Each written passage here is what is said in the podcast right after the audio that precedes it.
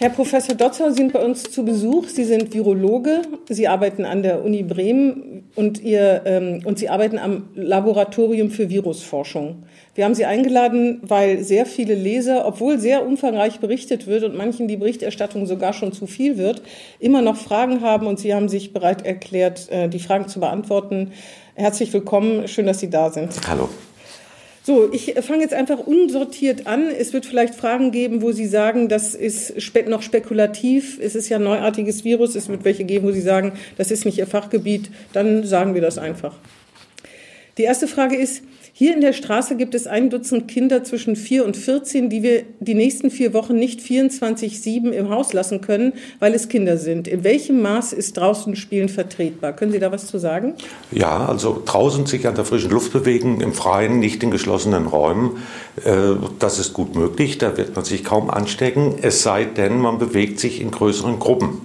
Das heißt also, wenn Kinder draußen spielen, sollten sie auch nicht in zu großen Gruppen, vielleicht nicht mehr als fünf gleichzeitig und auch an die Abstände denken, dass sie nicht gerade miteinander sehr engen Kontakt haben, dann ist draußen an der Luft auch zum Beispiel laufen, spazieren gehen oder joggen draußen, nicht in der Gruppe, äh, das kann man durchaus machen. Also die, die Geschwisterkinder gibt, ist ja sowieso kein Problem, da ist eine Ansteckung wahrscheinlich sowieso nicht zu verhindern. Ne? Aber mit Nachbarskindern, da wäre es schon besser, ein bisschen Abstand zu halten. Ein bisschen. Abstand zu halten, ja. Ah, ja. Dann nochmal ähm, eine Frage, wo ich auch nicht weiß, ob man überhaupt schon in der Forschung soweit ist. Für mich wäre es wichtig zu wissen, wie lange der Virus sich auf Oberflächen hält, ab wie viel Grad er überlebt und ob Vitamin C hilfreich ist. Wir fangen mal mit Vitamin C ja. an. Vitamin C ist generell äh, nicht schädlich, sondern ja, unterstützt die Gesundheit. Von daher äh, kann man sehr gut Vitamin C nehmen. Allerdings direkt zielgerichtet gegen das Virus hilft es natürlich nicht, außer dass es natürlich die Gesundheit stärken kann. Über die Stabilität dieses Virus an, an bestimmten Temperaturen oder auf Oberflächen äh, gibt es natürlich keine Untersuchungen. Sie hatten ja gesagt, es handelt sich um ein neues Coronavirus. Es gibt aber Untersuchungen zu anderen Coronaviren.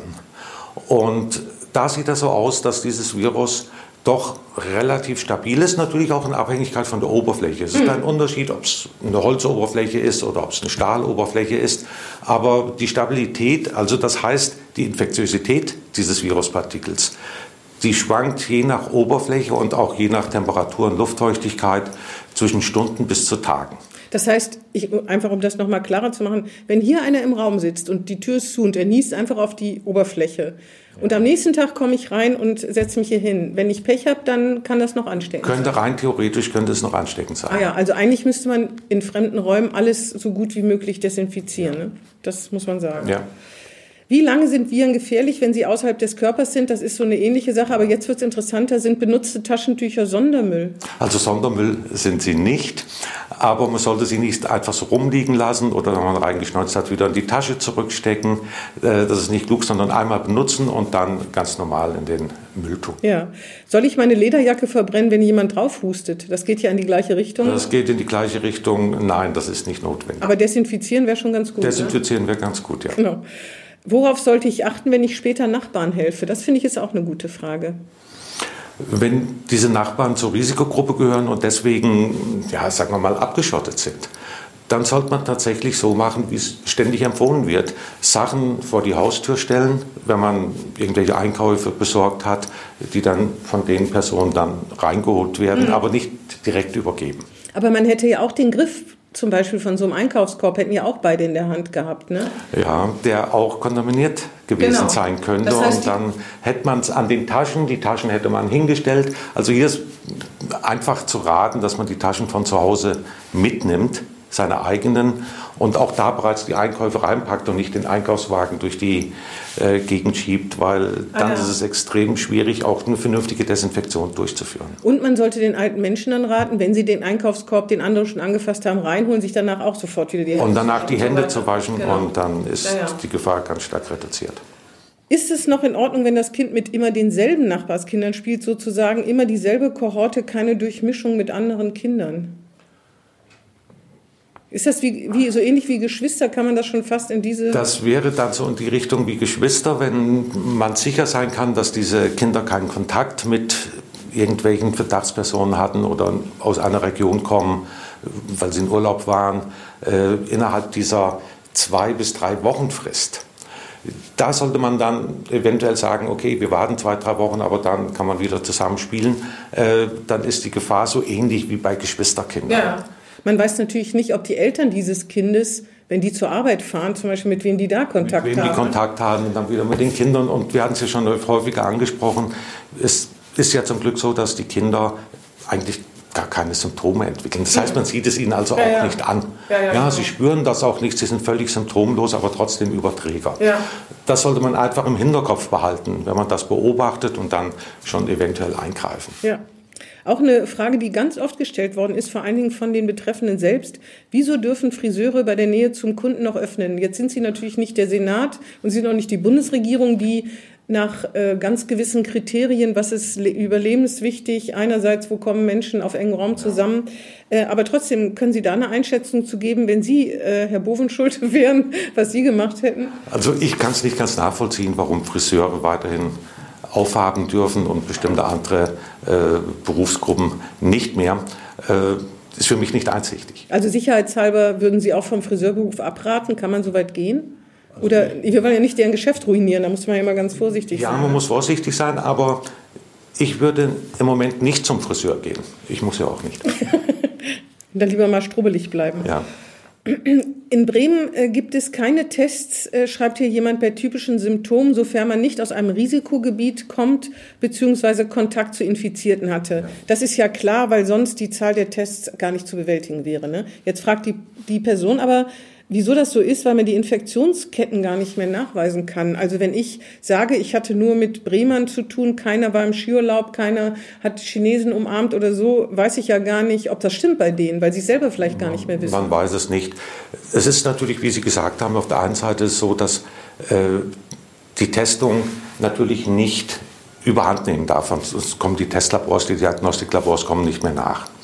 Äh, die Situation, dass man von Infizierten dann verfolgen kann, wer sich angesteckt hat oder von, mit wem man Kontakt hatte. Die Situation wird tatsächlich immer unübersichtlicher und es wird zunehmend schwieriger, wirklich diese Infektionsketten zu verfolgen. Also mhm. wer hatte mit wem wann Kontakt, wer war wann infiziert.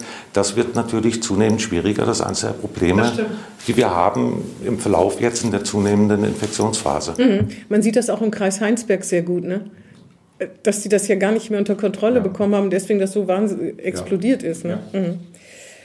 Um eine Verbreitung zu verlangsamen, auch finde ich eine interessante Frage, werden sämtliche nicht lebenswichtige Betriebe, vor allem im Einzelhandel, dicht gemacht. Bei Veranstaltungen, Museen und kulturellen Einrichtungen mag diese Begründung halbwegs nachvollziehbar sein, zerstört jedoch Existenzen.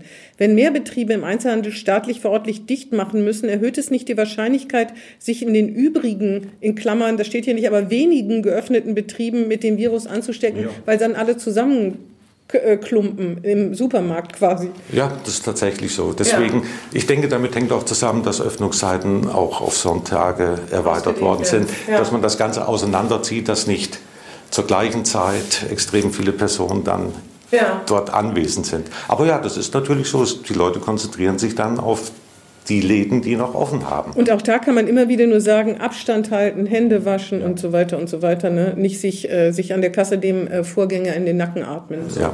Wie das ja manchmal sozusagen ja, nein, Also wirklich darauf achten, diese eineinhalb bis zwei Meter. Und das ist eine ganz schöne Distanz. Ja, die sollte man so einhalten, auch so wie wir hier. Ja, ja genau.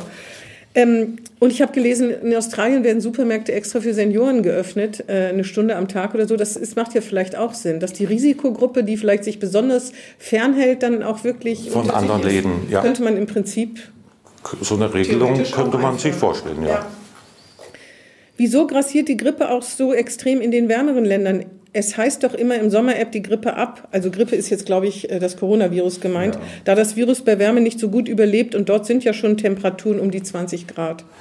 Ja, das ist der Punkt, wenn wir hier von Grippe reden. Für Grippe, die ja durch das Influenza-Virus, nicht das Coronavirus mhm. verursacht wird, äh, trifft das zu wenn es wärmer wird, dass dieses Virus instabiler wird. Und das hängt auch mit dem Übertragungsweg zusammen, das ist eine Tröpfcheninfektion, also das, was wir beim Sprechen, Husten produzieren, da hängen die Viren dran. Und wenn es wärmer wird, ist ganz einfach durch die Physik fallen diese Tröpfchen schneller zu Boden und dann ist auch die Infektions-, also die Ansteckungsgefahr ist nicht mehr so hoch. Äh, bei diesem Coronavirus sehen wir aber jetzt, dass auch in wärmeren Regionen also tatsächlich die Übertragung noch gut funktioniert. Mhm. Äh, wir hatten vorhin ja auch schon mal darüber gesprochen, dieses Virus scheint also tatsächlich stabiler zu sein als das Influenza-Virus. Mhm. Und damit natürlich auch weiterhin übertragbar und damit natürlich auch erhält sich die, die Infektionskette aufrecht. Das heißt, die Hoffnung, dass man dachte, wenn es wärmer wird, dann wird es einfacher äh, dann wird es sich von alleine sozusagen die, die Ansteckung nicht mehr so hoch sein, die scheinen sich bis jetzt nicht zu bestätigen. Also man sieht nicht, dass dem so ist. Wir müssen es abwarten, ja. aber so da, wo es jetzt im Moment so der Fall ist, sieht man das nicht so. Auf jeden Fall sollte man keine Hoffnung draufsetzen. Nein. Auch eine interessante Frage. Wieso wird überall berichtet, dass sich Haustiere nicht anstecken können? Nach der offiziellen Seite der chinesischen Behörde hat sich ein Hund mit dem neuen Coronavirus infiziert. Also das ist auch der einzige Fall, der mir bekannt ist. Und soweit ich weiß, ist auch das unsicher, ob dieser Hund tatsächlich äh, infiziert war. Äh, bisher kenne ich keinen weiteren Fall. Ja, das wäre natürlich auch, obwohl da muss man ja auch normale Hygiene na gut, es gibt Leute, die mit ihrem Hund im Bett schlafen, das ist auch nicht so gut. Ja. Aber wenn, wenn Tiere das wirklich hätten. Ne? Ja, ich, na, ich hör, man geht natürlich, man geht ja auch davon aus, dass das jetzige Virus äh, aus einem Tier wird. Also dass es ja, eigentlich ja. ein Tiervirus war und dann auf den Menschen übertragen wurde. Äh, das fragen sich viele Leute. Wie weit kann das natürlich sein, dass wenn ich mich infiziert habe, dass ich meinen Hund infiziere oder meine Katze und dann der eventuell wieder andere? Ähm, das kann ich nicht beantworten, man mhm. weiß es nicht. Man muss natürlich im Hinterkopf behalten, Coronaviren sind dafür bekannt, dass sie sehr leicht verschiedene Spe zwischen ah, ja. verschiedenen Spezies wechseln können. So, Deswegen ja auch die Übertragung von irgendeiner Tierart auf mhm. uns. Deswegen ist es theoretisch vorstellbar, dass auch von uns ja, Tiere infiziert werden könnten. Aber bisher gibt es dazu keine Daten. Ja.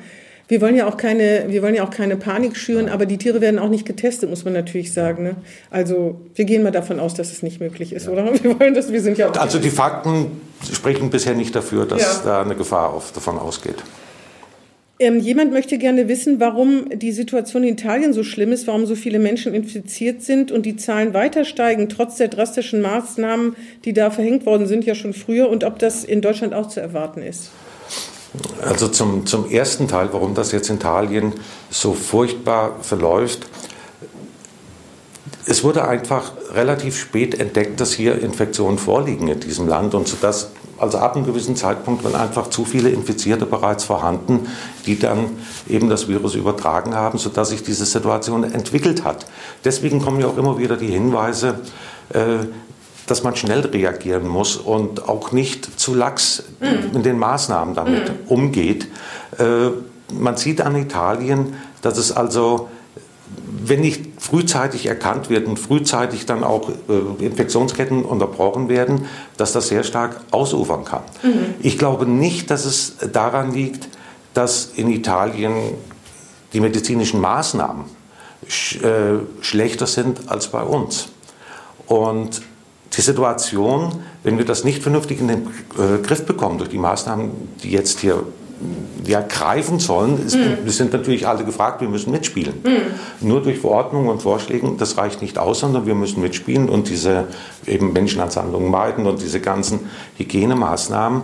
Äh, Dadurch soll verhindert werden, dass auch tatsächlich diese schlimme Situation, wie sie jetzt in Italien ist, für uns eintritt. Ansonsten mhm. ist das natürlich zu befürchten. Ja, also dass die Bundesregierung quasi aus dem lernt, was man aus Italien weiß. Ja. Ne? Und dann eben nicht zögerlich, sondern äh, relativ resolut relativ schnell und resolut gehandelt ja. hat. Ne? Äh, Jens Spahn hat gestern Abend auch in einem Interview das sehr drastisch und realistisch geschildert. Er hat nämlich tatsächlich das Szenario gesagt, wir wollen hier in Deutschland möglichst nicht diese Situation erreichen, dass entschieden werden muss, wer bekommt das Ausstoffgerät. Mhm. Äh, wer es nicht bekommt, der mhm. stirbt. Und mhm. das ist die Entscheidung, die dann getroffen wird. Oder auch diese dramatischen Zustände, dass die Leute sterben. Es ist kein Kontakt mehr möglich, man muss sich am Telefon verabschieden. Das hat er eigentlich sehr gut geschildert. Mhm. mhm. Die Gefahr besteht, aber durch die Maßnahmen soll das eben verhindert werden. Also ähm, weil wir etwas früher sozusagen handeln konnten, weil wir gesehen haben, was in Italien ist, ja. kann man optimistisch sein und sagen, so schlimm wird es nicht werden. Ja. Was mich beruhigt ist, dass im Moment, wenn man sich die Fälle in Deutschland anguckt und die, dazu, die, die Todesraten, die sind bei uns in dem Bereich, wie es zu erwarten ist. Mhm. Und die sind ja gerade in Italien, ist das ja stark verschoben. Da ist die Todesrate, also der, die Anzahl an Toten im Vergleich zu denen, die infiziert sind, äh, sehr hoch. Und das lässt tatsächlich die Vermutung zu, dass viel mehr Leute infiziert sind, als man durch Test, mhm. durch die Testung weiß. Also mhm. nicht, dass dort irgendwas schlechter läuft, sondern einfach, äh, die, die infizierten Personen sind nicht bekannt durch nicht durchgeführte Tests. Mhm. Und bei uns sieht das so aus, als würde diese Testung hervorragend funktionieren. Hm. Ähm, äh, heute ist ja auch damit zu rechnen, dass die Zahl, der, äh, die Zahl in Bremen der Infizierten hochschnellt, weil sozusagen mehr Tests zur Verfügung stehen. Ne? Damit muss man eventuell auch ja. rechnen. Das heißt aber nicht, dass es schlimmer ist, sondern heißt eigentlich ja. nur, dass man mehr weiß. Man, man muss es weiß. ins Positive ja. sozusagen kehren. Ne? Sehr gerne hätte ich eine Antwort darauf, warum in Deutschland nicht das Tragen einer Schutzmaske in der Öffentlichkeit vorgeschrieben oder wenigstens empfohlen wird, während in China die Bevölkerung landesweit in Klammern vermutlich geschützt auftritt, wie man aus Fernsehberichten und so kennt. Vielleicht hat auch diese Maßnahme teilweise zur Abschwächung der Epidemie beigetragen, fragt jemand. Ja. Hm, die Masken, die man käuflich erwirbt und die von normalen Leuten, also nicht denjenigen, die im Labor arbeiten, getragen werden, die schützen weniger vor einer Infektion durch Viren, die von mhm. anderen abgegeben werden, aber sie halten bei Leuten, die bereits infiziert sind, die Ausscheidung der mhm. Viren zurück. Und von daher sind diese Masken natürlich schon sinnvoll, wenn immer mehr Leute infiziert sind, die das aber noch gar nicht wissen. Mhm. Also es ist so zwiespältig. Man mhm. kann Masken tragen, aber muss nicht unbedingt, wenn man eben diese Maßnahmen, die inzwischen ja bekannt sind, einhält. Aber wer solche Masken hat, sollte sie tragen, sollte aber unbedingt beachten, dass er sie nicht morgens aufzieht und abends ab. Die müssen auch mal gewechselt werden. Mhm. Die, feuchten, die, die, die, feuchten sich an durch die Atemtätigkeit, wenn man spricht. Das Virus konzentriert sich darin.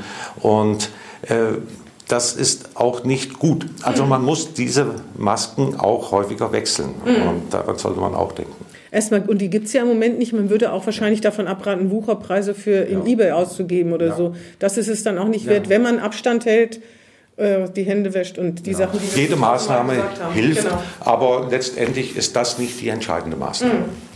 Können auch Tiere, in Klammern Wild- und Haustiere, Träger bzw. Überträger der Viren sein, vielleicht auch ohne selbst zu erkranken? Da haben wir ja vorhin schon mal drüber ja. geredet. Muss man denn davon ausgehen, dass Wildtiere, obwohl hat man, wer hat denn Kontakt mit Wildtieren? Also bei uns die Wildtiere, eben bei uns die Wildtiere würde ich davon ausgehen, dass mhm. hier keine Infektion vorliegt. Weil die auch den Menschen gar nicht nahe kommen. Also auch diese Art von Übertragung eigentlich ja. nicht möglich ist. Ne? Bildet eine vom Coronavirus infizierte Person genügend Antikörper, um eine nochmalige Ansteckung mit diesem Virus auszuschließen? Das wird gerade heftig diskutiert. Und? Äh, man weiß es nicht. Ah, ja. Man kann das noch nicht sagen, ob tatsächlich die Immunantwort nach einer überstandenen Krankheit so stark sein wird, äh, dass sie auch tatsächlich eine Neuinfektion verhindert. Mhm. Es gibt Hinweise, dass sich Leute erneut angesteckt haben, aber die Fakten, die sind unklar. Mhm. Ja, ich muss es offen lassen. Ja, ja. Mhm. Warum ist das neue Coronavirus so viel gefährlicher als die Influenza, die doch weit mehr Tote gebracht hat? Äh, das haben wir auch schon mehrfach beantwortet, aber offensichtlich gibt es die Frage, treibt die Frage äh, viele Leute und vielleicht können wir sie trotzdem noch mal beantworten. Ja, es sind der eine Punkt hatten wir bereits früher angesprochen, das ist die Stabilität des Coronavirus, mhm. die größer ist als die des Influenza-Virus. Es hält sich also länger in der Luft, an Gegenständen, kann also leichter aufgenommen werden. Und äh, auch die, die Infektionsrate, also die Anzahl an Personen, die von einer infizierten Person infiziert werden kann, ist unterschiedlich. Das hat verschiedene Gründe. Mhm. Bei Influenza ist es so, dass 1,2 Personen infiziert werden. Das heißt, wenn man fünf infizierte Personen hat, die stecken sechs weitere neu an. Mhm. Das ist bei Coronavirus im Moment werden drei weitere Personen mhm. infiziert. Das heißt, von fünf infizierten Personen würden nicht sechs weitere, sondern 15 weitere infiziert. Die dann wieder 15 weitere. Die dann wieder ja. jeweils drei. Ach ja, 15 mal drei. Faktor genau. ist dann drei. Ja, ja. Äh, von daher ist das also schon äh, gefährlicher. Mhm. Und auch die Todesrate. Wir müssen auch tatsächlich nochmal die Todesrate betrachten. Die ist bei Influenza, bei der normalen humanen Influenza, ist die 0,1 Prozent also einer auf 1000. Und bei Coronaviren ist, wenn man tatsächlich jetzt die Fälle anguckt, liegt die im Durchschnitt bei 3% das heißt also 3 pro 100. Und wenn man die Dunkelrate mitrechnen würde, wären das immer noch um die 0,3 Prozent. Mhm. Das heißt also nicht einer pro tausend, sondern drei pro tausend. Und wenn man das auf die Menschenmassenmengen mhm. einfach hochrechnet, ist das schon ein gewaltiger Unterschied. Naja. Ähm, eine, ich, bevor wir vielleicht ähm, hier Schluss machen und einen zweiten Teil äh, irgendwann ja. noch machen, noch eine Frage. Äh, viele gucken ja äh, auf diese Johns Hopkins University Seite, die zeigt, wie sich das Virus verbreitet. Das ist ja auch hilfreich, muss man sagen. Allerdings fällt einem da ja auf, dass in Osteuropa zum Beispiel äh, merkwürdigerweise, also Deut Europa, Westeuropa ist knallrot, kann man sagen, äh, äh, Osteuropa wenig, Afrika wenig. Da denkt man merkwürdig, äh, wieso äh, gerade Westeuropa, wo die Leute vielleicht so denen geht es besser wirtschaftlich, können also viel mehr Sicherheitsvorkehrungen. Genau. Wie, wie, wie erklärt sich das? Das heißt ja nicht, dass da weniger Infizierte sind unbedingt. Ne? Ja, ist, das liegt einfach an der Testung, vermute mhm. ich, dass einfach weniger getestet wird und äh, ich würde einfach sagen, es wird eine schlechte Statistik geführt. Ah ja, okay. Kann man auch nicht, ne? Weil wir können, wir beide könnten ja theoretisch auch infiziert sein, ja. müssten es nicht, weil wir keinen Anlass haben, uns testen zu lassen. Ja. Ne? Gut, ja, dann war es das erstmal bis hierhin. Gibt es noch irgendeine Antwort, die Sie geben, obwohl ich die Frage nicht gestellt habe und die äh, unsere Leser auch nicht? Irgendwas, was die Leute vielleicht noch wissen sollten, was sie unterschätzen? Nein, die Leute vielleicht tatsächlich noch, noch ein Punkt. Das, diese Verunsicherung und die, die Fehleinschätzung, die liegt vielleicht auch ein bisschen daran, wie wir unsere, an unserer Fachsprache Mhm. Wir reden ja auch immer davon, von, das Virus breitet sich aus. Mhm. Letztendlich ist es nicht das Virus, was sich ausbreitet, sondern wir verteilen das Virus. Ja, ja, genau. Es liegt also im, am menschlichen Verhalten, wie wir uns verhalten, wie stark diese Virusausbreitung mhm. erfolgen wird. Und deswegen nochmal mein Appell tatsächlich, diese Vorschriften und die Vorschläge, die gemacht werden, die tatsächlich beachten, damit man eben nicht selbst zum Überträger wird, der viele andere Personen ja. infiziert. Obwohl, da fällt mir doch noch was ein. Großbritannien geht ja einen ganz anderen Weg, ne? Was? Ja, die gehen einen für mich ignoranten Weg. Okay. Mhm. Ja, aber ich glaube, ich bin mir nicht sicher. Es ist schwierig für mich, ständig da ja, im neuesten Stand zu bleiben, mhm. was da passiert. Aber ich glaube, sie fangen auch jetzt an, doch äh, ja. Maßnahmen zu ergreifen. Erstmal dachte die Regierung, ja, wir lassen einmal durch, durchs Land rauschen lassen sozusagen. Das war ja, so, so, etwas äh, äh, flapsig ausgedrückt, war ja so die Idee, äh, einfach alle infizieren sich, dann haben wir es im halben Jahr hinter uns so ungefähr. Aber ich glaube auch, die fangen an, davon abzurücken. Ja, weil so einfach ist es nicht. Mhm. Gut, dann vielen Dank. Bitteschön.